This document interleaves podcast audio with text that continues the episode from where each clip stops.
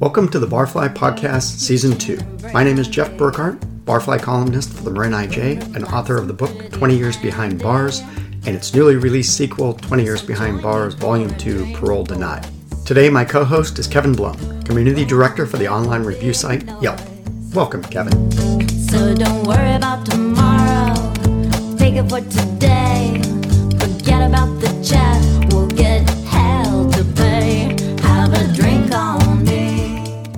So today we're here with Jason Sims, the general manager of Bungalow 44 in Mill Valley, to talk about service dogs in the service industry and what a challenge that can be. Now, uh, Jason, I understand you have a personal connection to service dogs. Yeah, I do. My son is on the autistic spectrum. Um, he so we looked into having getting a service dog for him just to help him kind of have a buddy and help navigate through school as he was going to go to some bigger schools and go room to room and um, just someone to kind of navigate through life with. And we worked with a great company, um, a nonprofit uh, called Monkey Tail Ranch, and they're amazing. Um, it ended up after a while it didn't quite work out with him just because he's just not in the right place and he's still so small it's hard for him to manage the dog himself so it was kind of you know then i'd be managing him and the dog instead of concentrating on him so we we ended up um, returning the dog and we're going to work with them in the future again. And that dog's now placed with this wonderful school and working with a big group of children.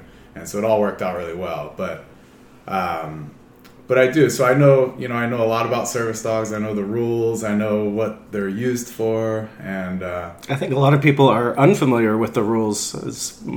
definitely, yeah, no, especially with regards to uh, service uh, industry establishments, restaurants, bars. Absolutely, yeah, it's very vague. Um, well, the number one rule is it's against the law to have a, a dog in a restaurant that serves food. That's the first rule, right? Yeah. However, there's an exception made for ADA compliant service animals. And uh, the problem is, is whether or not it's a service animal or an emotional support animal, right? Is that? Yes. Yeah. Yeah, and emotional support animals, we're we're allowed to allow them in the restaurant, but we're not required to allow them in the restaurant. And that where it gets complicated is we're not allowed to ask for any identification or documentation saying that the dog is an official service dog. Right. So there's always that gray area. So people are, are trained to know to either have a vest, you know, which they can also buy on Amazon for right. seven dollars. I've seen some people do that. Yes. Yeah. Yeah. and um, you know, so and they're also trained to just say it's a service animal, and they know that we can't really say anything. The only thing we're allowed to ask is what service does your animal provide. Mm-hmm. Um, but even that gets dicey. You know, you're already kind of pushing your luck with that, and all they have to say is a certain service, whether it's true or not, and we're we're stuck. Right. Mm. Um, well, it's amazing to me that uh, people don't have to present some form of identification or a license, uh, something like yeah, you have to present your ID if you want to buy alcohol. Yeah. I mean, there are other licenses for other things. So um, well, an obvious license. The most obvious is a disabled parking space, right? Right. I mean, yeah. You have to have a placard, but for a service animal, all you have it's just your word. But can, can you imagine how bad that would go on a on a parking space? Yeah, I'm handicapped. Yeah, no, right. And I under, I'm compassionate about it. I don't want to you know make it any harder for people because imagine you know if you're navigating the world with a seeing eye dog and right. you forget your your your license at home and someone doesn't let you in the restaurant i right. understand you know there's a little give and take there but it is strange because it is the only case that I can think of where you're we're not even allowed to ask you to see any kind of paperwork. Right now, it's also a misdemeanor to misrepresent one for the other too. That's another thing. I think it's a thousand dollar fine, but who's enforcing that? Right. And who wants to get involved in that conversation? Yeah. Right. That's the it's, whole awkward part of it, especially in the service industry where where we're trying to take care of people and make them comfortable. The first thing you don't you don't want to make them uncomfortable to begin with. Right. Yeah. But as as uh, Jason can attest to, and I can attest to, sometimes it's so ridiculous, it, it's it's laughable. Mm-hmm. You know, when people put their and like I had a, a couple put a like a four month old puppy on the bar, which is a food service. Yeah, that's a service big area. Yeah. And that puppies aren't notoriously clean. No. And they told me it was a service animal. Now that that creates a, a whole different dynamic because now we're talking about you know other people's health and all those sorts of things, and that that's a real challenge. What right? kind of service is that puppy providing? Right, well, he you- ordering the next martini? you can't ask that, Yeah. Yeah. right? And that's that's that gray area. Is Right. you, you have to be very careful with how you do it. Salty dog. Yeah, right. well, yeah, salty bar after that. Hair of the dog, literally. So, but again, what that does is it makes it complicated and difficult for people who do have the disabilities, and that's an unfortunate thing. And and again, it's it's hard not to uh, you know. I had uh, someone come into the uh, the bar the other day, and they had a dog blocking the aisle, so people had to walk over, and and, and our manager came up and. And asked the guy about the service dog, and the guy says, and this is one of the funniest things. I've, well, it's not my service dog; it's my friend's service dog. Well, and even the service dog is not allowed to block the walk. Right. Block the walkway. There's a lot of rules around service dogs. You know, they have to be seated under the table, Right. out of the walkway.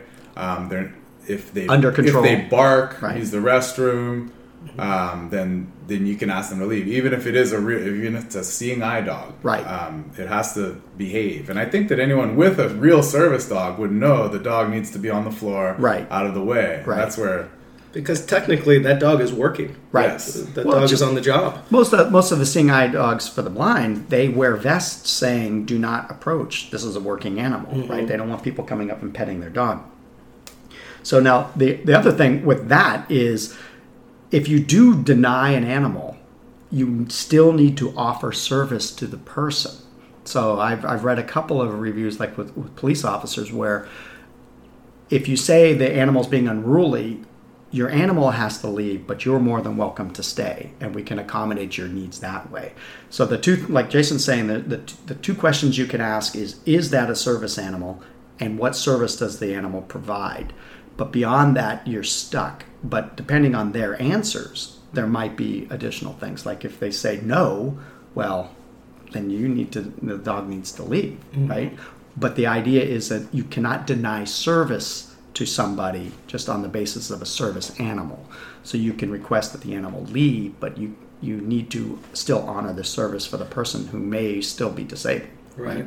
Now, didn't you recently have an experience like this with a Yeah, I've person had, a few, I've had a few. I few, actually, yeah, okay. Yeah. Please share with the group. So I, I've had my two most memorable are from the same person at two different restaurants. Okay. One was at the restaurant where Jeff works at his very bar, and it was a tiny little Yorkie, kind of fairly mangy, Uh-huh. a fairly young lady, probably early 30s, and uh, the dog was on her lap.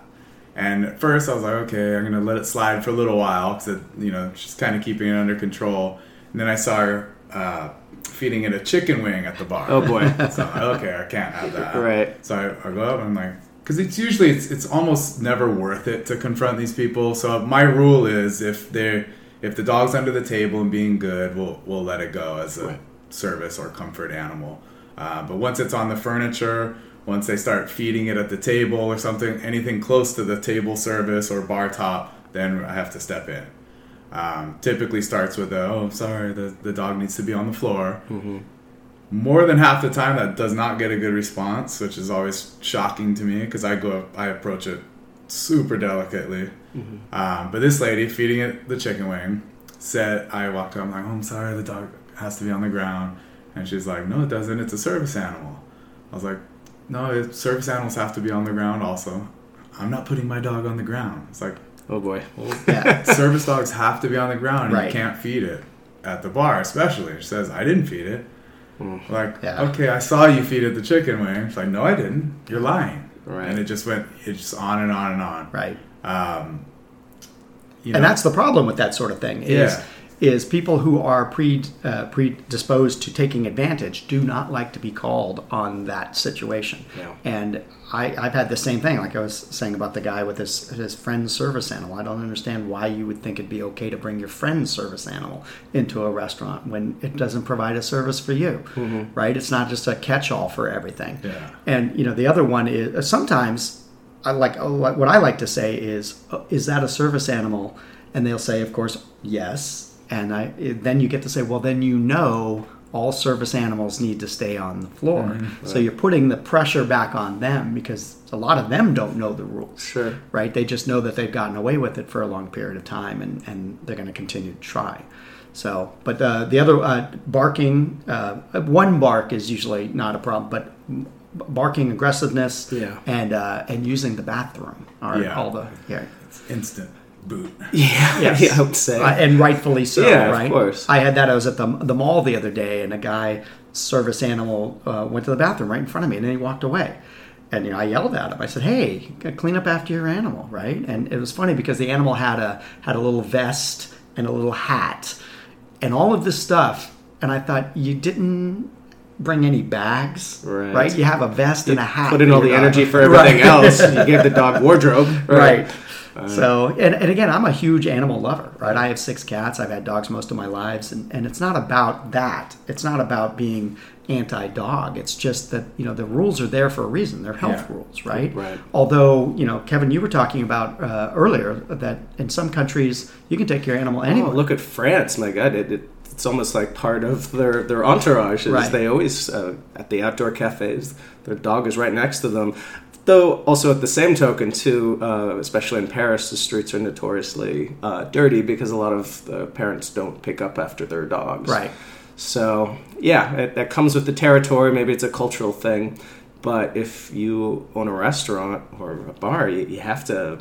Because what if somebody's allergic to your service dog, right? Well, that, but the law stipulates that that doesn't matter. That the person with the service animal trumps the person with the allergy. So theoretically, in that situation, the person with the allergy would have to leave, which doesn't seem fair, Doesn't seem fair at all. right? So And the easiest way to fix all that is to have proper identification for a service Right. animal. Right. 'Cause Right. Then there's no ifs, ands, or buts. And I don't understand why there's so. Well, I do understand why there's so much uh, uh, animosity towards that because the people who've been getting away with it want to continue to get away with it. Yeah. You know, that's one thing I've noticed, and you might uh, uh, agree with me on this, Jason. Working with the public is that sometimes people who are the most vehement about their own rights could care less about anyone Anybody else. else is right. Right. Yeah. So- And vehement about forcing you to be compassionate towards them, but Right. they have zero compassion for anyone else. Right, Right. right, And that's a big problem in our world today. Yeah, Though you know, I have noticed a number of wineries, uh, like Napa, Sonoma area. They're all dog friendly now. I Yeah. mean, probably a large percentage, I would say, allow dogs as long as they're on leash and well behaved, and you pick up after them. Obviously, it's, it's a little bit different than in a restaurant, especially if the winery doesn't serve food. right. But um, I've spoken with some of the winery owners and tasting room managers, and they say they allow it, and they even accommodate some of the dogs with water bowls or little Right. Scooby snacks. Um, and because it's better for business for them, because they know that people are making a whole day excursion out of it, and they don't want to have to worry about you know who's going to watch the dog and all that. So it's actually behooved their business by allowing no, no pun intended, but uh, well they don't have hooves, but yeah, um, but yeah, you know, I- it's so I can see how that would be advantageous for that type of industry, but restaurants and bars, I, I don't know. Yeah, and restaurants that do that have any sort of outdoor space, I'd say probably nine out of ten now allow dogs in that outdoor space. Right. So we do a lot. I mean, if, where I work now, we have dog bowls outside and good amount of seating for dogs out there. And, and mm-hmm. it does help. I mean, there's a lot, a lot of people who have animals, and mm-hmm. again, if the, if the if the situation's appropriate for it, that's the one thing. But the problem is, is that there's a segment of our population that really just doesn't care. They don't care. No. and that's that's what you're always dealing with in the restaurant business and and the bar business is that segment can ruin it for everybody else. Mm-hmm. Yeah, because that's another. You know, it's like I almost I almost regret saying that it's they should have to carry documentation because they shouldn't be forced to do that. We shouldn't. It shouldn't have to be It be shouldn't that have way. to get to that. You know what I mean? Uh, so that that's sad. Yes, but it's an indictment of our society as a whole these days, isn't it? Yeah. So yeah, I mean, I guess to sum it up, I mean, unfortunately, we can't uh, change certain people's behaviors. Uh, it- when it comes to you know, some people are always going to be entitled, Right. And you're not going to be able to change that. And unfortunately, that gets trickles down to their service animal. Right. Um, but And unfortunately, that trickles down to the people who have service animals and need them, and that's where the where, That's the where the rub part. comes. that's Is- the worst part. Yeah, it is Yeah. the worst part. Because with my son, um, you know, specifically, there's times because he has autism, but you look at him and he looks completely typical, and Mm-hmm. and we would get a lot of looks. You know, when I would take him to Tennessee Valley Beach where there's no dogs, Right. and we'd have the vest on and everything, and a lot of people are second, like, oh, Yeah, you know, there's no dogs. I know that's a service animal. Right. Um, so you know, we shouldn't be made to feel that way, Right. And um, these perpetrators are part of the reason why that happens. So don't worry about tomorrow. it for today. Please join us next time when we welcome Felicia and Luigi Petroni to talk about the second generation of ownership at a classic Mill Valley restaurant, Piazza D'Angelo. My name is Jeff Burkhart. Thanks for listening. Me.